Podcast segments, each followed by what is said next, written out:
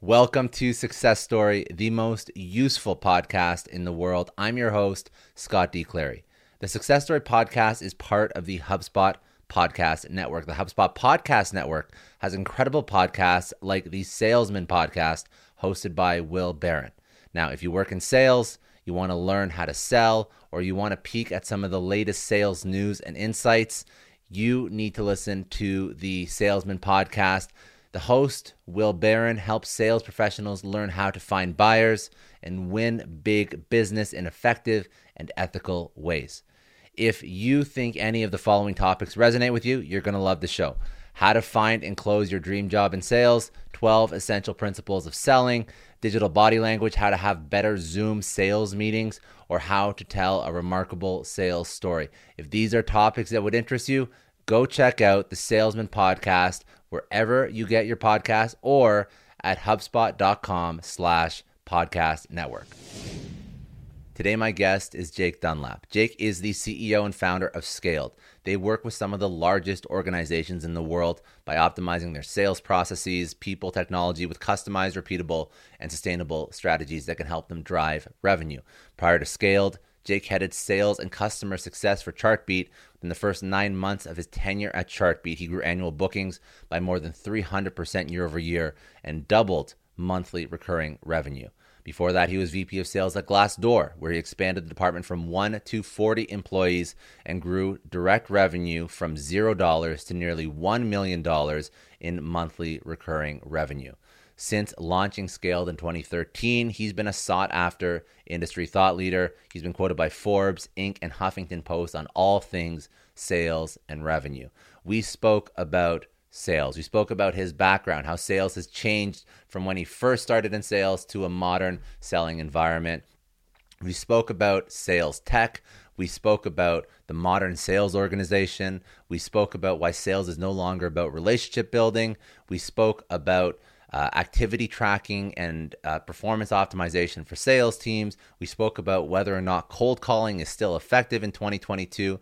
We spoke about uh, building a brand. We spoke about side hustles. We spoke about the difference between inbound and outbound sales and just general advice for people that are either at an executive level in sales all the way through to somebody who's starting in their first sales gig. Jake has basically worked with sales organizations of all size. He knows the tools, the strategies, the tech to take an organization to the next level, regardless of what they're selling.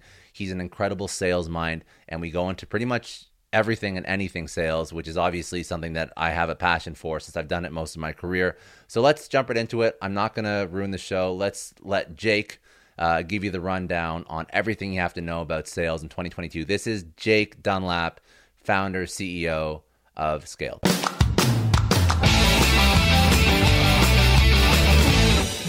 So, I mean, what a lot of people don't know is my origin story starts in the Midwest. So, I was born in a think 800 person town in the middle of nowhere, Iowa, uh, and then lived in Nebraska, Iowa, and then really grew up in Kansas City though. So um, spent most of my years in the Midwest. And when I kind of reflect back, I think that there's, you know, think about like why I didn't get active, you know, more out in the public sooner. It's that, you know, when you grow up in the Midwest, I think you get this idea of you just put your head down and work. You know, I started working, I think, when did I get my worker's permit? 14.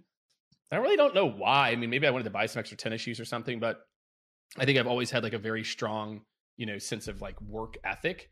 And, you know, I think that comes from where you where you grow up. And so, you know, I was fortunate that as I went through high school and then in college, I got into telemarketing. And why? Because it paid the best. And I found I had some like natural skill there. And so, you know, my origin story is very much just one of working hard, having a lot of fun along the way. I took five and a half years to graduate college, um, which we can. We would have been friends, and we would have been friends. sure. We can get into some at some point. Um, and you know, just really trying to perfect the craft, meaning meaning I am one of those people that is a lifelong learner. I I hire lifelong learners. I struggle with people who are complacent or just want to collect a paycheck.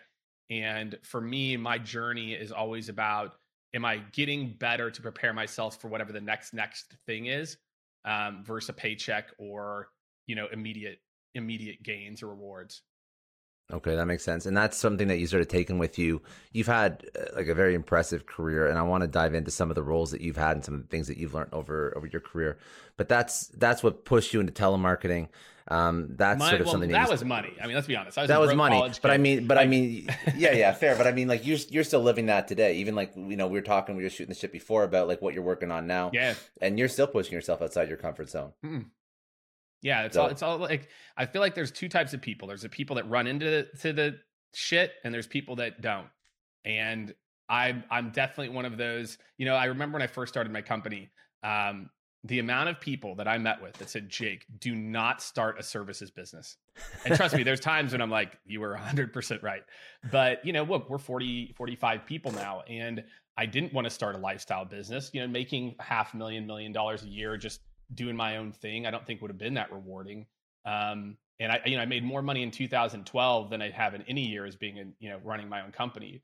But I'm building, you know, and and we'll get there. Just, you know, I wish we'd get there faster? Sure, but you know, we'll figure it out. And so I think I've always kind of chosen the path of to push myself uh, to to be better in, in whatever it is that I'm doing. Um, so you you got into sales.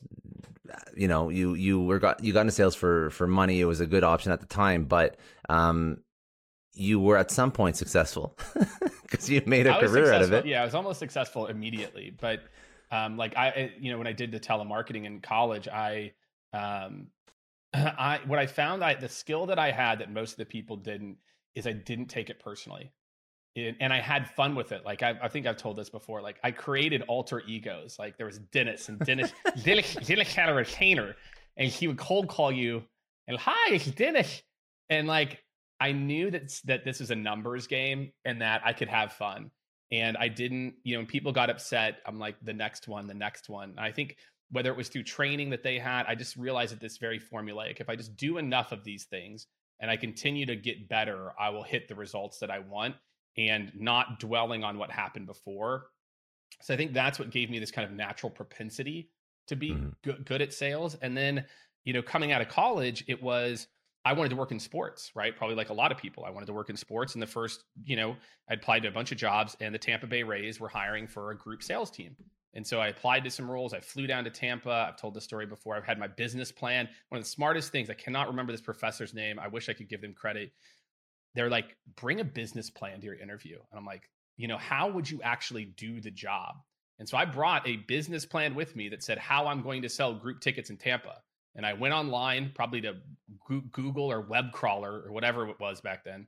And I looked at trends in like demographics in Tampa and St. Pete and put together this thing. It was the- probably horrible.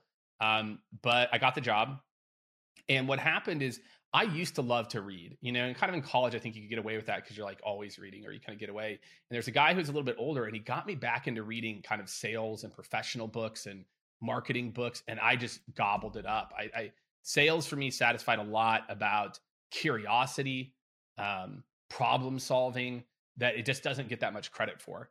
Um, that you know, great, really great people. I think professionals, true professionals, are very curious people and genuinely focused on providing the right outcome, and they're an expert in their world. And all of that was very appealing to me early on. Yeah. Um, you were so those are all great traits you hire for now, but you didn't. I don't. Did you know? Like you, you weren't self aware enough uh, back then when you were when you were applying for like you applied for Tampa Bay Rays, so you got that job. No, Then you were Arizona Coyotes, which is Yeah. it's an old, it's throwing it back a little bit too. Um, Yeah. isn't that Phoenix? Is it Phoenix, Arizona yeah. Coyotes? What is that? That's the that Phoenix? team. Oh, Yeah, I thought it was like. Oh, okay, cool. cha- all I right, think they all just changed it to be broader. So they weren't close. right. That's screwing with me now. Like anyone from Tucson is going to drive to go watch the Coyotes. Um, Um, no, I, okay. it, it was my first job. I mean, honestly, that job with the Rays, I, I, I mean, not to kind of sound like I'm brave, I, I destroyed everybody really quickly. Meaning, like, I had already done, like, just imagine these kids, a lot of people coming out of college. One, I already had that experience. I already worked. I already had done, I already had learned techniques and and so I went from group sales to season ticket sales to senior account executive, me and just one other guy, to me and him running the inside sales team in 16 months. I I knew really early that that skill of not caring, putting in the work, um, treating it like a profession was I, I saw results quick, quickly. You know, that was uh, that was like 2000. That was like early 2000s, 2003, yeah, or like yeah, early to mid 2000s. Yeah. But but even the stuff that you talk about now. So let's let's talk about like what sales was back then. Is that like dialing for dollars?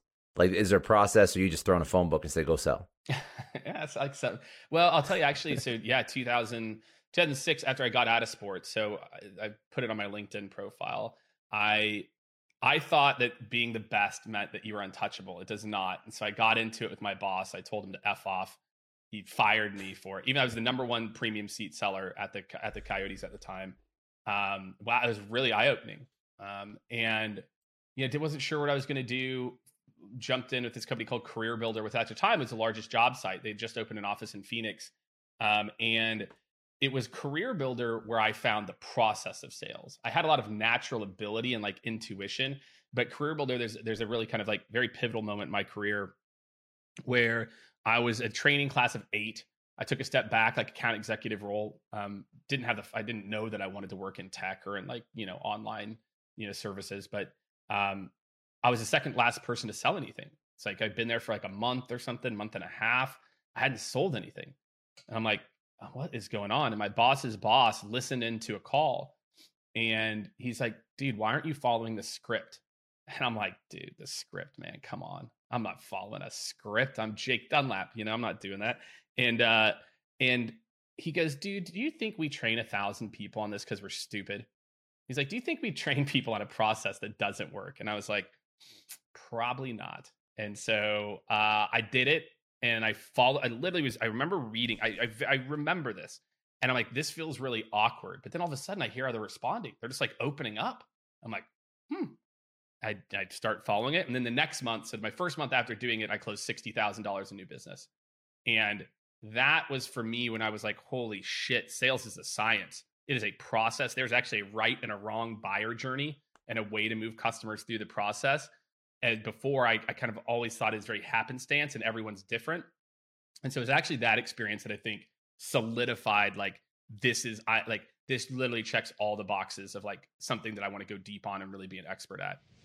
I just want to take a second and thank the sponsor of today's episode, Feedback Loop. Now, if you're a product person, entrepreneur, startup guy like me, you have at some point in your career tried to take a product to market, you've tried to come up with a new idea, and it's fell flat. It's ultimately failed. 85 to 90% of all new products, of all new startup ideas fail. Why is this? Basically, it is really hard, really expensive, and really time consuming to validate product market fit with your potential consumers or customers. Old style market research is way too slow, too complicated, too time consuming for dynamic, fast moving teams that want to build great stuff. But what if you could test out your idea, your product with your target consumers whenever you want before you invest in the money, time, energy, effort that it takes to actually develop a product? Well, that's what startups all the way through to Fortune 500 are using Feedback Loop for. You get quality feedback from your target customers early and often. Feedback Loop is the test before you invest product research platform. It has built in expert templates for concept testing, user discovery, prioritizing features on your roadmap, and much more. You can create your own test in minutes and get quality insights from your target consumers in hours. They've set up a special link for everybody who's a Success Story podcast listener to test it out to try it. Go to go.feedbackloop.com slash success. You get three free tests. That's go.feedbackloop.com slash success. You can try it out for free. You get three free tests. So if you want your next product, idea, or feature to be a hit, test before you invest, build based on data, not opinion, and launch with confidence with Feedback Loop. Check it out right now. So you were you that was your first sales leadership role that you moved into at CareerBuilder, correct? And then you, I got promoted to leadership two months yeah. later. Two months later. Okay, cool. Um, what is what is uh, what is sales process in in 2010 compared to what it is now? Uh, uh the same. I do honestly. You think? Uh, I, am asking. I don't know. I don't yeah, know. I'm asking. It yeah. really isn't. I'll tell you what. I'll tell you what. What I think, because I'll tell you what's kind of interesting. It's like what happened is in the mid 2010s we started to get all this sales tech, right? You got you know different sales engagement platforms. There's a whole bunch of other things that kind of popped up during this like genre, and what actually started to happen is I think sales started to get worse. We digressed. We started to we started to simplify sales into like qualification criteria and are they qualified and we're moving them through the funnel. And now we're kind of coming back to this idea of like the customer experience and like what do they feel like. So, you know, I think the things that are different are things like access to information. That to me is a big one. You know, it used to be you don't talk about price or, you know, you don't you know, you, you wait for them to get other people involved. Whereas now people don't have time for that. You know, it's like I think removing friction. I think there's maybe a little too much friction back then, and there still is today. Um, that I think is certainly one. I think customers are much more educated, whereas they were relying on a salesperson to kind of educate them on a space, etc. Um, than ever before. I think that that's a big trend that I see now. And then just the rise of sales tech. There's, there's, I think there's almost 2,000 sales technologies now. So your ability to do more with less um, and automate things that you couldn't even imagine that were automatable 10 years ago. Um, I think those are probably the big trends. But I think the concept of like, what is great sales? It's having a comp, it's being educated on somebody's space to where you can actually provide real value. It's knowing how to dig deep and understand what the true priorities are, and then walking them through how you might be able to help them. That, my friends, that has not changed since forever. Um, but I do think we've tried to dumb it down too much and we've kind of automated the wrong things. And um, we're doing manual things that we shouldn't be doing at this time. I was I was going to ask like later on, but I was just curious if you think um, sales reps have have almost become like complacent and just dependent on technology to the to a fault now with outreach and gong and all all the automation tools that you can now use. And i think that now that's actually in my opinion, it's turning customers off because they they get so used to being highly targeted and with specific automated sequences to the point where now somebody who is more I, I hate to use it like old school like just like is a little bit more like uh less uh regimented in their process the customer will feel that they're they're actually not part of a sequence or something like that yeah i mean i think a lot of it is do people feel um it is. Uh, how about this? I'll maybe start here. I don't think it has ever been easier to stand out. like, God forbid you spent five minutes personalizing something. That's a smart way to put it. Yeah. That's relevant. I feel like uh, the and but I blame lead. I mean, to to go back to your point, but but that that's like one point. The second is this is a leadership problem. Leaders are the ones doing this. Leaders right now are too short term focused. They can only think about this month or this quarter. And I very specifically remember when I first moved into leadership, I said, Jake, you got eight months to turn this this team around, right? I said, okay, we're here. Here's about we're about middle of the pack. Got eight months. Why? Had to get the right people on the bus, wrong people off the bus, up level, up skill. And I don't think we think enough about the personal, the, the development of our people as leaders, and that it's our job as leaders to stay up to speed on what these tools can do. I think I think what you're actually seeing is that too many too many executive teams, CEOs too, don't even know what's possible. So they can't build sales machines differently because they don't even know what's possible. They've outsourced that knowledge to like operations people. And, I think that that you're to, if you're to be a, a senior leader in marketing or sales in the future, you have to know the art of possible. You have to stay up to, to speed on the latest technology, what people are doing. You don't have to know it intimately, but you have to understand how it fits in the ecosystem and what's what it's capable of. And then you have to refresh that knowledge every nine to 12 months because those tools are evolving so quickly as well. My uh, we had a couple of new executive hires join, and they're like, Jake, why do you take so many of these partner calls? I probably meet at least mm, two to five new technologies every week. Half of them, like most of them, we're not going to do anything with. But I'm like, oh, that's interesting. Oh, that's interesting. Why? That's my job. My job is to stay ahead of where it's going. So if we're building a modern sales org, I have an idea of what's possible and what's not. And so I think a lot of sales leaders right now and, and CEOs are not doing a good enough job of thinking about how to build tomorrow's team versus recreating the team that I was successful, you know, 10 years ago or 12 years ago. So when you I want to I want to touch on that, but I want to I want to first keep going through your career because I I want to talk about so it's up to you whatever you want to focus on either either chartbeat or glassdoor whichever one was the most impressive actually chartbeat uh, glassdoor or, or no wait which which one was the most impressive because then you hit you hit after this you hit multiple like VP sales roles, right? Or or, or head of sales or, or sales executive roles. Yeah, then I was done. I mean, yeah, I was like, well, what happened after Chartbeat? After I got fired because I hit the numbers, I sucked at politics. Okay, so this is what happened for me as a VP. Glassdoor, I think, is the most impressive, just because you know we exited for 1.2 billion, right? That's so, pretty damn impressive. Not cash, bad. Not bad. right? And I built the team from nothing, from zero to. I took the team from zero to 40 people in about a year, and from zero to a, a million in MRR in a year. we closed 20. What was it? We closed 25 of the Fortune 100 in the first in the first year.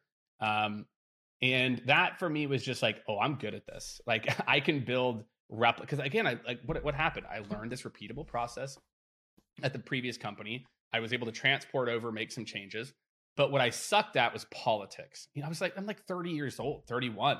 Like I'm like running. I, I don't know how to forge. I didn't do a good enough job getting mentors, et cetera. So I didn't know how to forge relationships with my CFO or CTO, and I did a really bad job of that. And so it's really easy to kind of layer me, which is what happened at Glassdoor. And you know, even though I'd done the job successfully, and then the same thing happened at Chartbeat. Like we had crushed our numbers, went from one to four million in less than a year, and I couldn't get along well with others. Like my kind of like uh, some of these people weren't my peers, but counterparts. And I just realized like what what what what's my real path? I love doing the work. I love building the teams. I love building out the sales processes and and, and tackling these problems. But you know, what's my next thing? I'm like, I'm just going to go to another startup and like it'll the same thing will happen in 3 years. And then I just realized that's what just what happens in tech. And so I said, well, forget that. I'm just going to do it myself. And NoWait was one of our my first clients actually. Um, and we helped help them to close a quarterback, you know, four million dollar deal with them that helped them to exit to Yelp about a year and a half later, two years later. Um, and you know, it was kind of after that experience where I really started to scale the consulting company. Um, you know, I technically NoWait slash Yelp was a part of Skaled, but I was spending a lot of my time there, not in building the company as much. But we had employees from almost day one. You know, I think we had five, at least four to five people from almost day one. Um, when you when you started Skaled, uh, you what was the goal of Skaled? Like, did you have an idea of what you wanted to build up? What was the problem that you were trying to solve in sales? You had no idea. You were just, no, I, am good at sales. that, like so, good, so that's at, an entrepreneur lesson. That's an entrepreneurial lesson. So, what did you do? yeah, I'm good at it's it's probably the biggest mistake was I didn't have a clear vision. Um, what I knew is that I like to solve sales challenges, right? And that I thought that I had a unique skill set, um, and I'd proven it, right? Um, everywhere I'd ever went, um, that I could build repeatable, scalable sales processes and develop people to generate repeatable results. Um, that was a skill set that I had. But what I didn't know is like, what did I want to do with it? You know, what did I want the company to be? You know, any of that. And so I think we kind of meandered for a few years of just like, oh, is it sales related? Like, we'll do it. Didn't matter yeah. if it was a project base or, you know, whatever it was. And so it caused a lot of schizophrenia, I think, in the company of people like, we're doing this now and that now. And I think it wasn't until probably 2017, 18 where we started to kind of focus on, okay, who do we want to be? And I think we're, you know, we're kind of going through that exercise right now too of what does the future look like? How do we do, how do we need to evolve the business, et cetera? what was what was that what was that somewhat somewhat sense the the evolution of that company what was the final decision what did you finally double down on as a company that you thought you, know, you could honestly, really solve for it was eliminating stuff right it was okay. saying like so we, we had scaled an outsourced lead gen arm that was doing like a million a year in like five months but it was the i hated the business i hated it like i was having these conversations with ceos about well we thought we were getting 20 qualified meeting we got 16 and it's like we're building outbound from scratch. You just met with Capital One and Delta, and you're sitting here complaining to me. like, and I'm like, yuck, this is not why I got into this. So we axed it. we axed it. We sold off some of our competitors, converted some of them to consulting clients, and just let the other ones go. A funny story, man. We had some baller clients like DiscoverOrg, which became ZoomInfo, was one of our yeah. first clients for that. They had eight salespeople, and we and we were doing outsourced lead gen for DiscoverOrg back in like 2015 or something like that. For yeah, 15. I guess what I'm I guess yeah. I'm trying to figure out is like what what does what does a modern sales org lack where they need to actually go out? When's the point when a modern sales organization, uh, VP sales, CRO is like, I'm not figuring this out in house. I need to go to Skaled or or otherwise. What's that? What's what's that need that you fill? Uh, so here's what I'd say. I think that the way that you phrase the question is a part of the problem. And, and what I mean by that is in in every other part of your organization, okay, let's take marketing. Marketing hires an, a performance agency, marketing mm-hmm. hires a PR agency, marketing hires a web agency, marketing hires a digital agency, marketing hires a brand agency. You hire experts, right? Finance, they hire audit experts, they hire tax experts. Sales is the only organization that has a, a notion that that instead of hiring experts at sales tech, at this part of unclogging our funnel, that instead we're just going to do it in house. And I think that we're seeing the ship it's it's certainly changing, right? Like we're seeing like people get it now. I think more and more of like, well, you're not going to find some sales ops person who's done 300 outreach instances like overhauls like we have. Like why are you trying to hire that person when you know we're not that different in cost and we've done it hundreds of times.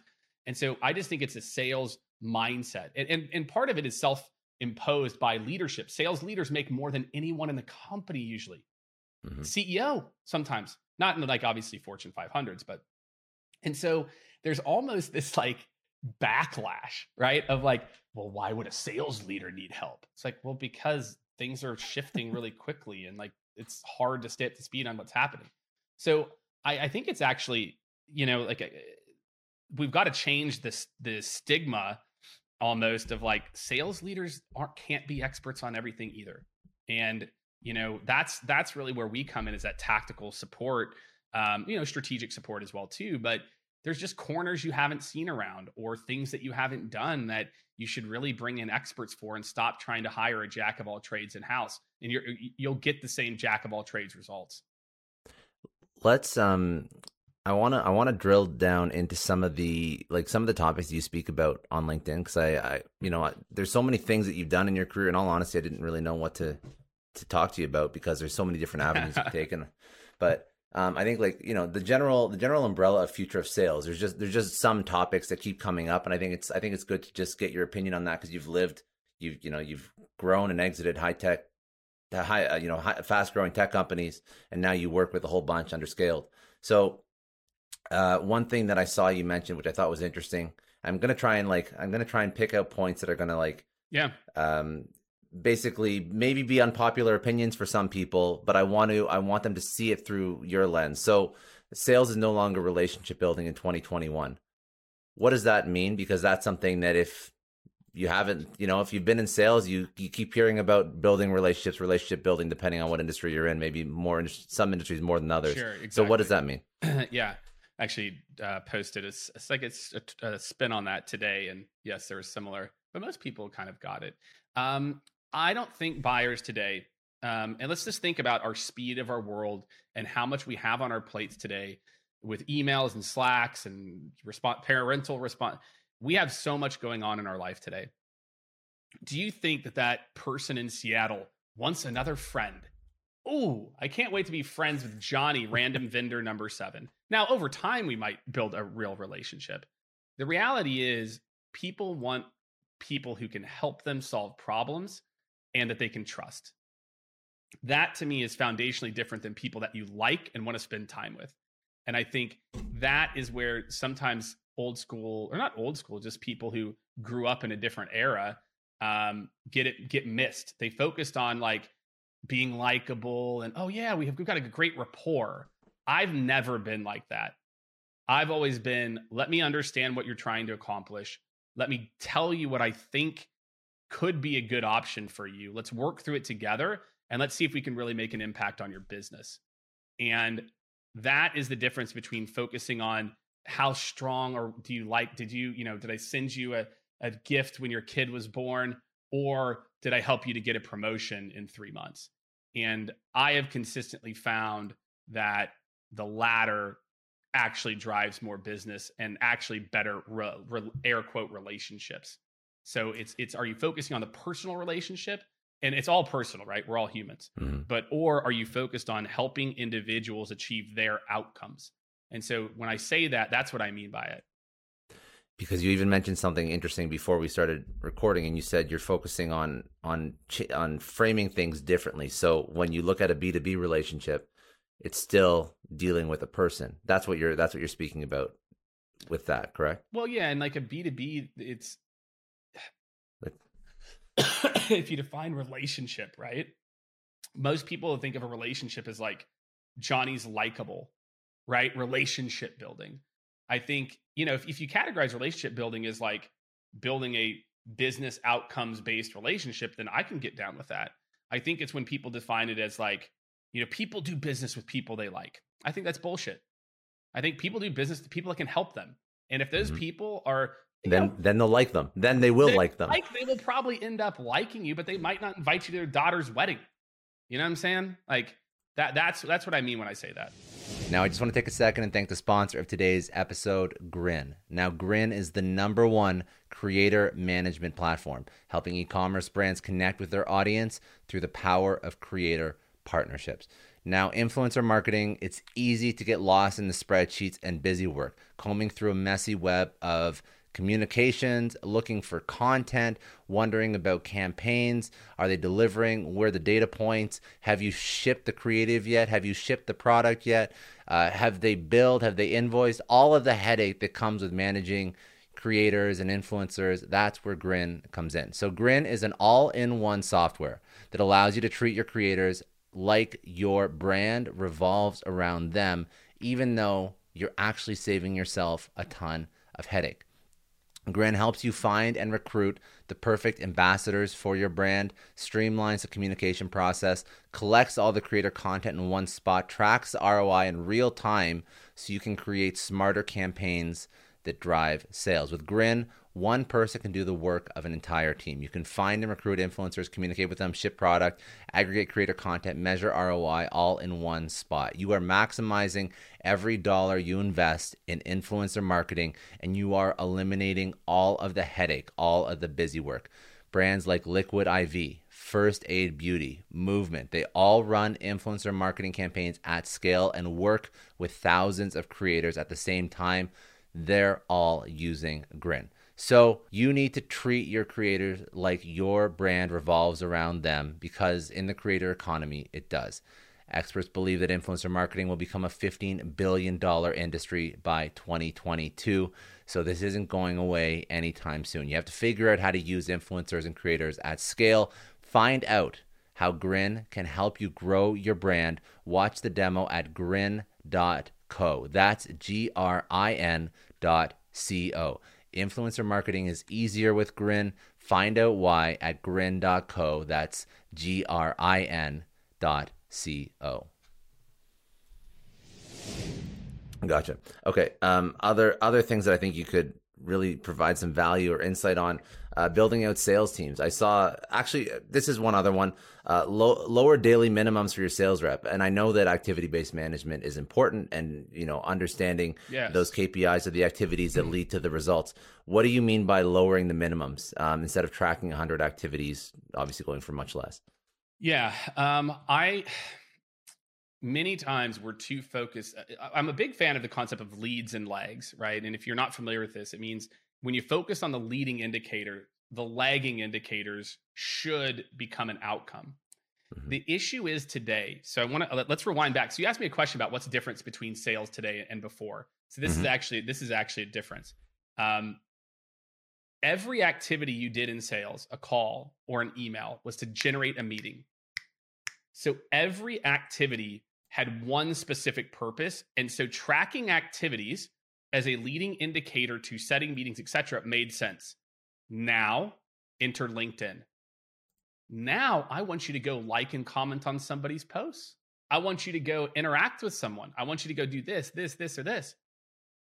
Hmm, what's the value of that activity?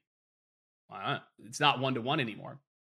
And so, what I want people to do is now that we're asking sales teams to not do one to one correlated, one action over and over, like that telemarketing example, right? I knew mm-hmm. if I made X number of calls, right, it would get to here. Makes sense in a highly transactional uh, world. But as we're asking reps to do more rapport building, other things, I like the idea of moving to meaningful conversations, which is, you know, we're working on setting up time to meet. They connected me to the right person and focusing on outcomes. And if Susan can get there in 40 touch points, but it takes Jake 70 to get there, well, why are we talking about activities? Why aren't we talking about out the first outcome from these uh, this this pot of things we're asking people to do? So that that's where that comes from is that we need to if you are asking your sales team to do things that are not one to one correlated, you I don't think you can track activities the way that you did. Now I could see you have like a minimum of 40 a day or 20 calls, fine. But but you should be managing to how good is my team at getting conversations that lead to meetings. Um, and that might mean activities that aren't one to one correlated to an activity to generating that meeting. So, on that thought, where should your sales team spend time? Wherever your buy, wherever your customers are, you know, like uh, the customers. So let's let, let's go yeah. granular on this. So, like, say you're running yeah. an outbound campaign. Like, are you are you still cold calling? Are you still yes. emailing? Are you yes. still on LinkedIn? Are you yes, yes, yes, yes. yes. But Video. so is it just a, a, mix of everything and then some? Is there yeah. some that work better than others? Or don't take here's here's what I, here's what I tell people. You can listen to what my answer is going to be, but it might be different for your your industry. The key to mm-hmm. to lead gen and to outbound. I'll just focus on outbound for a second.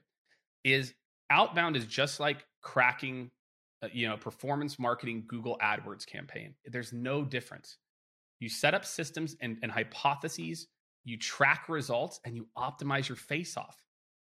And too often with outbound, we have this very set it and forget it. We set up our sequence, we do, we just run it. We don't then go back and run back the game film, what worked, what didn't work, tweak here.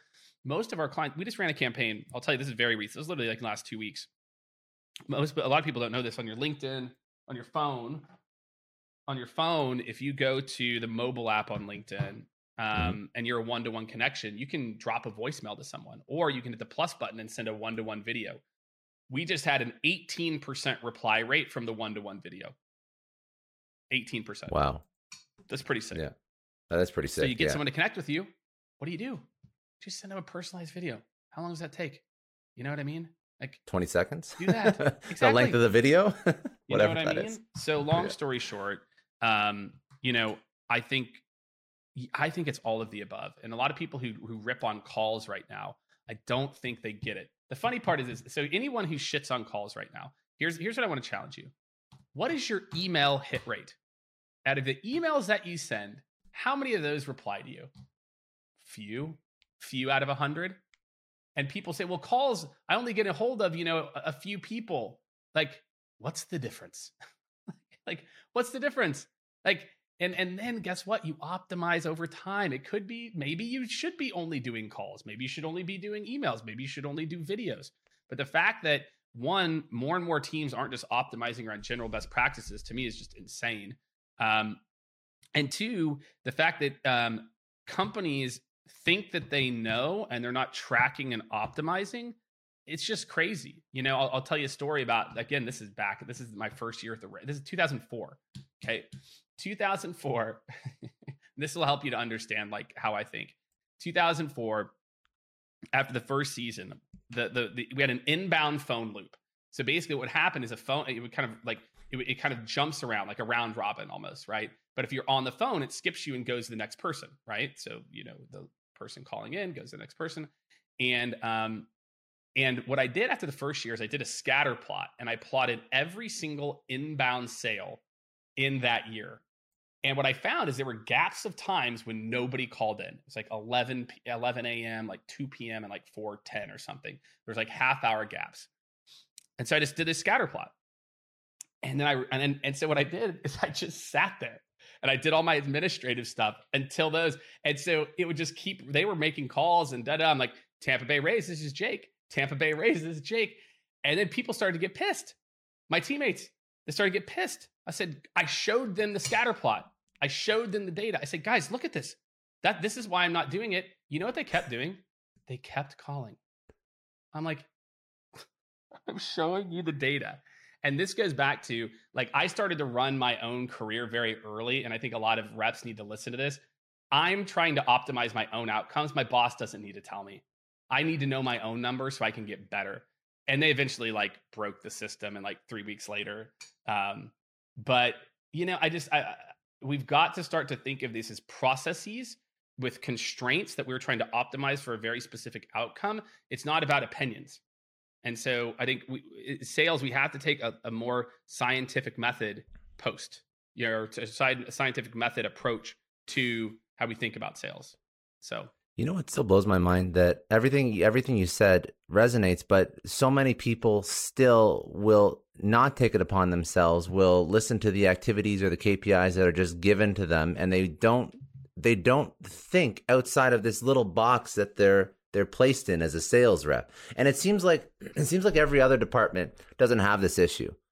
It doesn't seem like other departments have this issue because I think other departments are probably I, I have no idea why actually. I really don't know why. But marketers don't seem to have this issue. Like they'll suggest new things, they'll be creative. Half their job is to be creative and to come up with creative solutions. But I've, I don't see sales reps challenging their VP saying, "Hey, I don't think this is working so great. Can I try X, Y, Z?" That's all you have to do. You say, "Hey, I'm going to do it your way." If for anyone out there who's like, "Yeah, Jake, this sounds great," and what you said just sounds great too, here's what you do: you go to your boss and you say, "Look, I know these are our metrics. I'm going to hit those metrics, but I want leeway to do 15% additionally my way for the next two weeks. And if I prove that, you're going to let me spend 55%, 50% of my time doing it that way, only if I prove my outcome. What do you think? Right? What do you think? Think we should do that? I think most leaders are not stupid. most, go back to my point, most mm-hmm. leaders are not dumb. All right. He's still going to, or she's still going to do the, the things that we asked and wants to try something. But again, it's like people don't want to put in the work. You know, like they yeah. just want people to change. You know, like, no, like you need to do the work. You need to do like sitting here asking everyone to bend around you or change. Well, I've got an idea. Well, test the idea. Sitting here waiting for it, sitting here waiting for permission. I was talking to like, especially when the pandemic first hit. If you're an SDR now and you're like, but I really want to get in sales, why aren't you just taking your own first call? Just take the call. Nobody will know. You're sitting in at home. Like, what are you waiting? It's like, true. What are you waiting for? You want to get true. more sales at bats or run a discovery? Like, just start to do it you know and, and i think too many people are looking for someone to walk them through their career and the reality is no one's going to care more about your career than you not your mm-hmm. mom not your boss not anybody and you have to take that learning and growth mindset with you throughout that if you just sit around and wait for your company to develop you and i'm doing my own cycles listening to my own calls getting better man that interest compounds and that's again that's why i was a vp by you know, technically I think 31, but I just turned 31, um, is because of that mindset. You also talk about you know you've you've posted about everybody when they're young should have a side hustle. Is that also to do with taking your career in your own hands? I post. I is said that, that, You did. You said. You said. You said. Quote. I say? you said Focus on work-life balance now. This is un, un, sorry, it was a message that will be widely uh, wildly unpopular for 95% of my friends, 25 to 35. Anyways, you said focus on work-life balance now. 98% of people peddling this wouldn't be where they are if they didn't work 50 to 60 hour weeks for years. Everyone should start a side hustle when they're young. Sure, I'm all for it, but most people are not cut out to work 40 hours side hustle for 20 and then be successful at both. So I I I didn't really get the the final takeaway, oh, but saying- I was most of you was, uh, don't have it in you to start a side hustle. I was thinking I was thinking the opposite. I was thinking you were saying if you are going to side hustle, do it when you don't have kids and when you don't have well, commitments. That's, that's what I was That's that's true. what I was thinking. That's true. And that's yeah, so I'm saying both. I'm saying okay. that if okay. you are but hustle, it's not like the, the, the thing is this, there's a lot of people on LinkedIn, a lot of people um, you know, who are my age roughly or maybe a little younger, a little older who grinded their asses off and now now they now they want to sit back and tell people back when they were 25 like you should think about work life balance and oh i get where you're going get, okay. It's like bro you never would be where you are if you did any of this shit that you are peddling to people. And you know you're trying to make mailbox money off of people now because you want it easy and you've already been there and done it. And i think it's not that someone who's 25 or 26 or whatever shouldn't start a side hustle but you know you gotta you gotta really go deep on something and really like develop a skill set first you know as opposed to but you know good you want to start a side hustle? Great just be prepared to spend 20 extra hours. Or you could spend that same 20 extra hours on your own craft on your own job not because your boss told you to work 60 hours because you want to get better at it. And so i think you just can't have your cake and eat it too. If you're like yeah you know you can have a side hustle and you can have a full-time job I'm not saying it's not possible to be great at both, and there's certainly people who have done it, but I guarantee those people are working 80 hour weeks. And just I think you gotta you just gotta know what you're signing up for more than anything. Um, last thing I wanted to ask you about uh, sales is inbound versus outbound because you have opinions on that too. So we were talking about going outbound. So early stage company, let's say early stage company where the where the CEO founder is not so experienced. Um, where should they focus their time initially? Whoa, man. Uh, well, it's like the I know these are not. Listen, I don't. I don't bring you on to ask easy questions that people no, could Google, bro. No, they're good. No, no, no. It's it's. Um, here's what I would say. Um, everybody wants to do outbound because it feels good. You're doing you're doing activities. Yeah. Um, inbound takes time. Sometimes you can't track it, right? So like me posting on LinkedIn one to two times every day. What's the ROI? My, I put up a post 49 minutes ago. What's the ROI of that post? No idea. No, but I know no that idea. you should be. No idea. Yeah. What I do know is that LinkedIn is our number one traffic source, and we'll probably generate a few million dollars this year from business where the lead source is Jake's LinkedIn. But I don't know it's a one to one connection. Um, so outbound feels good. It is one to it goes back. Remember, it's kind of coming full circle with this, right? A lot of that outbound activity can be one to one. I did an activity. This number of activities equals this. It feels very formulaic, even though the formula breaks now. Um, so I think the answer is probably both for most people. But start doing that brand, the experience stuff now, even if it's little, little, little, because building inbound takes time. You know, building inbound takes takes you know it just doesn't happen overnight. So, you know, too many companies, I think, wait to, to think about inbound. They start outbound, they start doing all this stuff, and then they're not thinking about, well, am I building the reputation and the SEO and those things to make my life easier in two or three years? Because when I just focus on outbound, I can see the fruits of my labor immediately. And so my answer for most of you is both. You start to think about where your audience lives and are you establishing a brand and a reputation within that group where they live digitally, coupled with are you starting to figure out how to generate interest from people who don't know about you? Um, so I think the answer is both. And, and I think mo- so, most people wait too long to start on inbound and therefore over focus on outbound. And because here's the thing if you only learn outbound, how does that scale? You just got to keep throwing more bodies at it. More bodies, more bodies. Whereas brand starts to snowball you know brand and reputation snowball and so i think you know that's that's how you got to think about this that you're doing it and you might not see the results for 6 months 9 months 12 months. But if you're putting out interesting content to your target audience um, and you're not always pitching the the the people will come. It, it, it will happen for you. So then so then just to follow up to, to close that thought up if somebody does want to to do a side hustle is building a personal brand a good use of their time. I don't even think that's a side hustle. I think that's a requirement for being in marketing and sales. I think good. if yeah. yeah, it's a requirement. I don't think I don't think I would ever view it. I never viewed it as building a brand for a side hustle. I viewed it as because it takes build- the time, right? And and I'm just trying to clarify for the CEOs or executives that are like, why are you spending time on LinkedIn? Why are you posting? My job. And I think that I think it's skewing. I think it's skewing more towards the norm now but there's there's still outliers. There's still company. I know companies that I was speaking to speaking to a girl the other day, and I won't name the company she works for, or she did, used to work because it's enormous. But in her contract, they made her sign an agreement that she would not have social media of any sort, wouldn't post at all. Stupid, right? I'll give you one of my favorite stats is uh, is SAP? I think yeah, SAP. SAP's corporate page posts on LinkedIn about forty times a month. 11,000 SAP employees posted in the last 30 days. Imagine if instead of doing what you just mentioned, you even harnessed a fraction of that, how much more of an impact that would make on your business. And I think too many people, we still have a very archaic view of organic social because, again, we can't track that one to one. So, yeah, that's that. Just let that let that sink in for a little bit. And almost every company's got like a similar ratio.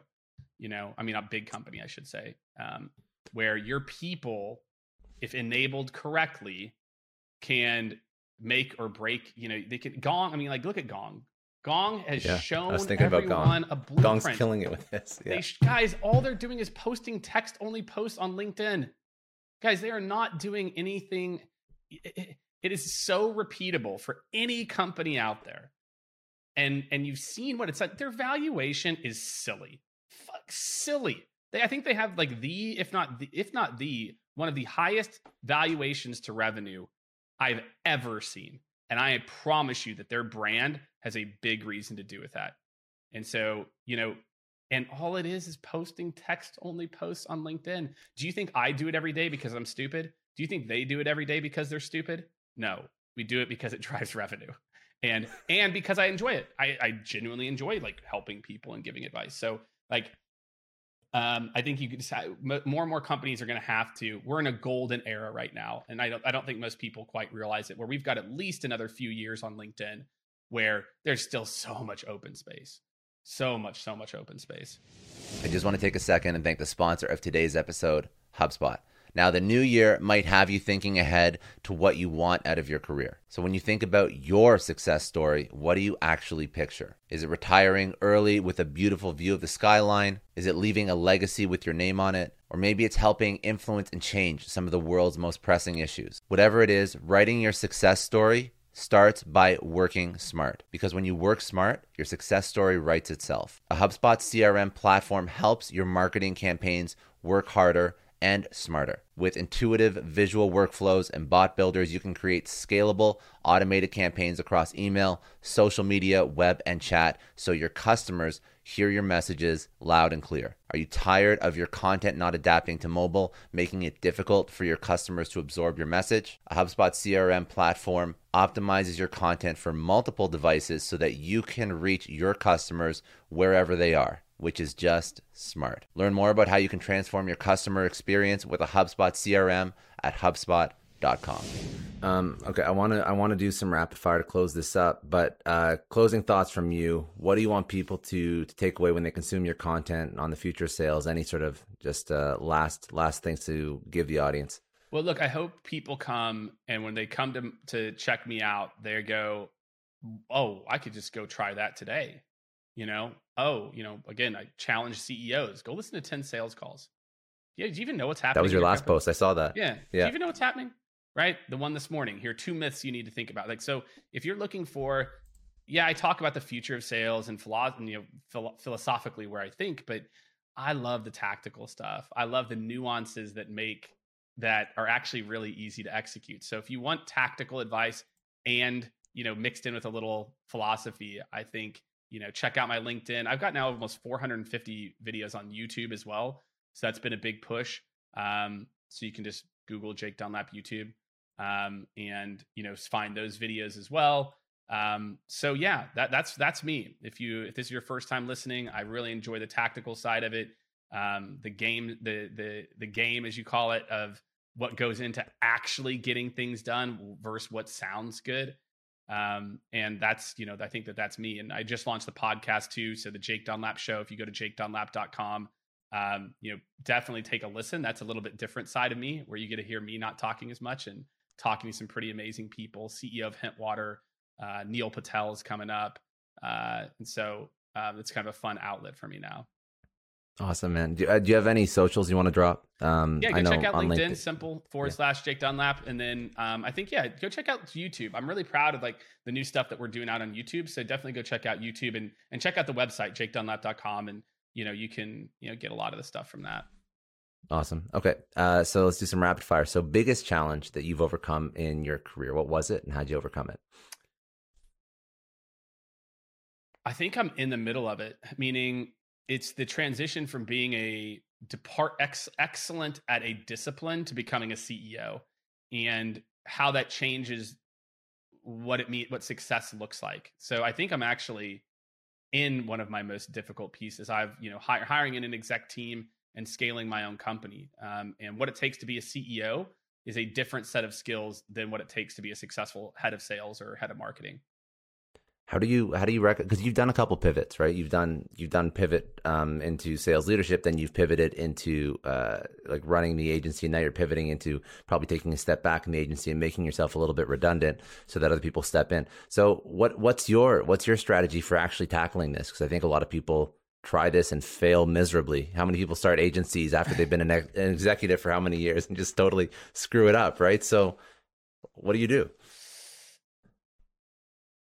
You don't don't step one don't put people in positions that they're not ready for.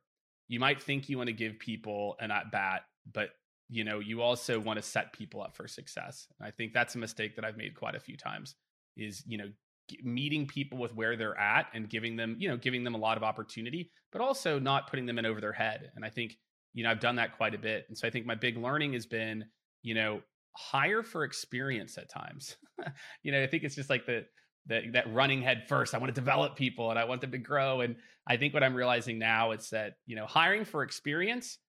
Oof, man, you don't have to explain. It's like no, no, no. I've done this eight times. You're like, oh, so I think hiring for experience has been one of my biggest recent learnings. Not that I still don't have people that are in leadership roles that you know kind of grew into them, but I think as you scale you need people and i made this mistake it's actually interesting man i've never thought about it this. I did this exact same i made the exact same mistake at glassdoor where my first five managers i, I had hired from within. One of them or a couple of them had like been managers but then they didn't have any like experienced other leaders other than me. And mm-hmm. so you know they they leaned on me and i couldn't give them as much coaching whereas if i, I hired some more experienced leaders early on maybe they could have helped them. So i think the concept of like you know hiring for you know potential is okay but there's a time when you need to hire for experience too and and that's okay too. If you had to choose one person there's probably been many who uh, was incredibly impactful in your life. Who was that person and what did they teach you? I'm going to pick gary vee and i remember when i first heard him talk it was in 2018 it's actually right when i when i started and i didn't like you know i listened to him back in like 2012 or something i wasn't a big fan but just positivity positivity uh, always wins and you know don't be afraid to put yourself out there and tune out the haters. You know i had a lot of people come up to me i remember in 2019 really 2019 you know after i had been kind of at doing my own thing for you know on linkedin and other social for a bit and like jake when you started doing that like i was kind of like Ugh, who's jake dunlap? Why is he trying to do this? And like you know I, I could feel it. I could feel that hate you know like but I, I think gary's outlook when you really follow him I I feel like is truly a, a very I don't know, man, like very not normal outlook on life and positivity. And it gave I think it gave me a lot of courage, candidly, to start to do something my on my own in terms of my building my own brand, but and knowing that I was doing it from a place of altru like altruistically and not from a place of bragging. Because going back, pulling this whole question full circle, or whole interview full circle, growing up in the Midwest, you know, you're told don't brag about yourself. You don't talk about yourself. And I think he really gave me the courage to say, well, I'm not talking about myself. I'm just sharing my experiences. And so I'll give Gary Vee a shout out. Good. Um, I like that. Okay. So a book or podcast or Audible or some resource that you'd recommend people go check out that you've liked. Um, well, there's a there's actually a really good book that I've I've read. I've literally just finished it for the second time called Five Dysfunctions of a Team. And I, I think one of the biggest issues that we have as organizations. Actually, same guy wrote a book. Um, his, or wrote his other book. I think it's Death Death to Meetings or Meetings. I can't remember what it is. Is right now we are we are having more meetings than ever before. Do you feel that way?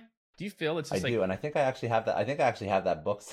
Five dysfunctions, and I actually think I have it somewhere, but I can't find I've it now. It I'm just here. looking. Wait, is that it? Yeah, Patrick Patrick Lencioni is his name. Um, yeah, no, I that's a good book. Yeah, no, I do. We're having more meetings than ever, man. It is. It is but are they next level? How many meetings I have? Are they any good? The answer is no. no. They no, suck. They're not. They suck. And so for me, what I'm really interested with my company right now, how do how do we become world class at running meetings? How do we make sure our agendas we're not wasting time? People are prepared. How do we let people create space to become prepared to come prepared? This is at all levels. So five dysfunctions and his other book, I think it's called Death to Meetings. Just it's Patrick Lencioni.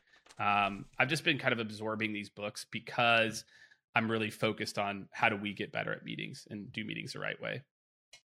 I think that's probably that's probably been the biggest the biggest um, issue with working remotely. It's that a, a, conversation that would normally happen in the hall or in the, in an office, a quick five minute conversation, turns into a forty five minute catch up on everything that's happening in your life. That's it. And man, it just it is a time suck and a productivity killer. And that stuff in the in the short term in the micro doesn't actually it doesn't feel like exactly. it's a kind of annoying but you think about how many hours you lose and then you're burnt out and you're working on weekends or you're working after five or you're taking time away from your family or your things are falling through the cracks like it's a big deal. It's a huge deal. I think that's actually that's a smart recommendation because i think that impacts people more than they realize it impacts people. For sure. Um, okay. If you could tell your 20 year old self one thing what would it be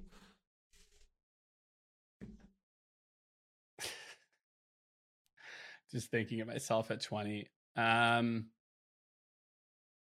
you know have a little bit more vision on where you're trying to go uh, and again at 20 i was not a great student in, in undergrad. I stepped it up at the very end and got my mba but i think at 20 i didn't have a lot of role models and i think that's something i could have maybe focused and spent more time on. I was working a lot but you know just having i think a little bit more foresight into what i wanted to do to make smarter choices about school and like as opposed to just going down a path that you know i think a lot of people at 20 think they're supposed to go down.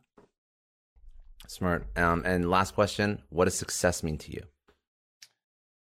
Success for me right now is defined on uh, by how repeatable am i making things in my life and building routine throughout my life personal and professional so to me, success is like if I've got a routine where my company's in a solid operating rhythm, my family's in a solid operating rhythm. I'm I've been one of those guys who fights routine. I like spontaneity, and I've just realized that that actually causes a lot more heartburn. Um, and so I think I'm trying to live a, a more disciplined life. And to me, I think the more disciplined that I become, the more successful I'll be, both professionally and personally.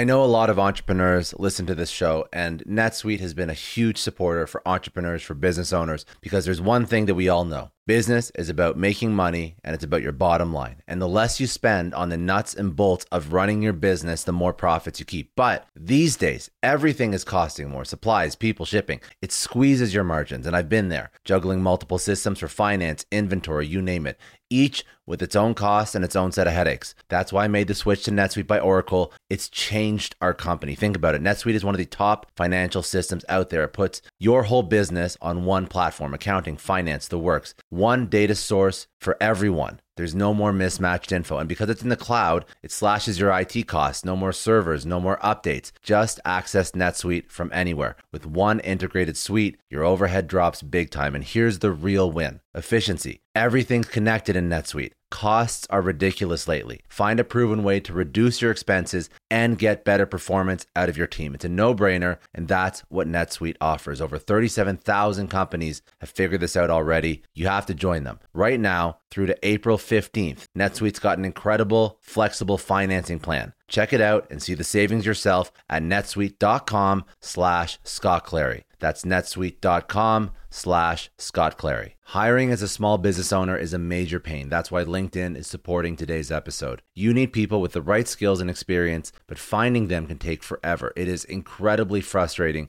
to keep seeing candidates who just aren't a good fit, and that's why LinkedIn Jobs has been a game changer. Let me tell you a little story. We needed to hire a graphic designer, somebody with specific tech and software knowledge and the ability to truly understand our brand. And I started with all the usual job boards, and it's the same old story tons of irrelevant applications. No one's really matching my needs. I tried LinkedIn jobs and the quality of candidates was just on another level. People with impressive portfolios, relevant expertise. I finally felt like I was interviewing the right people. That's truly the power of LinkedIn's massive professional network. You're tapping into this huge pool of talent you simply wouldn't find on other sites. It's about finding those niche candidates you actually need. And with the right people in front of you, hiring becomes a breeze. Did you know that 86% of small businesses find a qualified candidate on LinkedIn jobs within 24 hours. That is how well their system works. Honestly, do yourself a favor and try LinkedIn jobs next time you're hiring. You can post your job for free at linkedin.com slash excellence. That's linkedin.com slash excellence.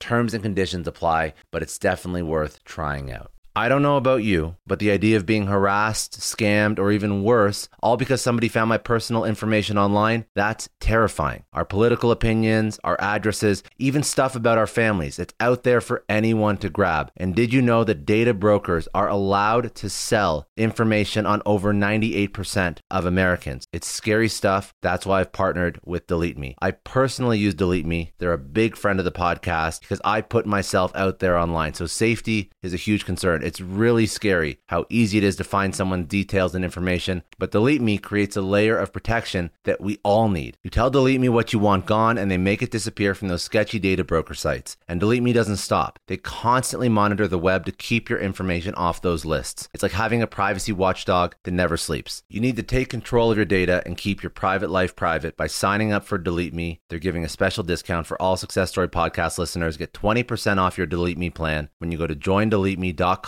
slash success and use promo code success at checkout. The only way to get 20% off is to go to joindeleteme.com slash success and enter code success at checkout. J-O-I-N-D-E-L-E-T-E-M-E dot com slash success. Hey everyone, I just want to take a second and thank the sponsor of today's episode, Heaven Hill Bottled in Bond Bourbon.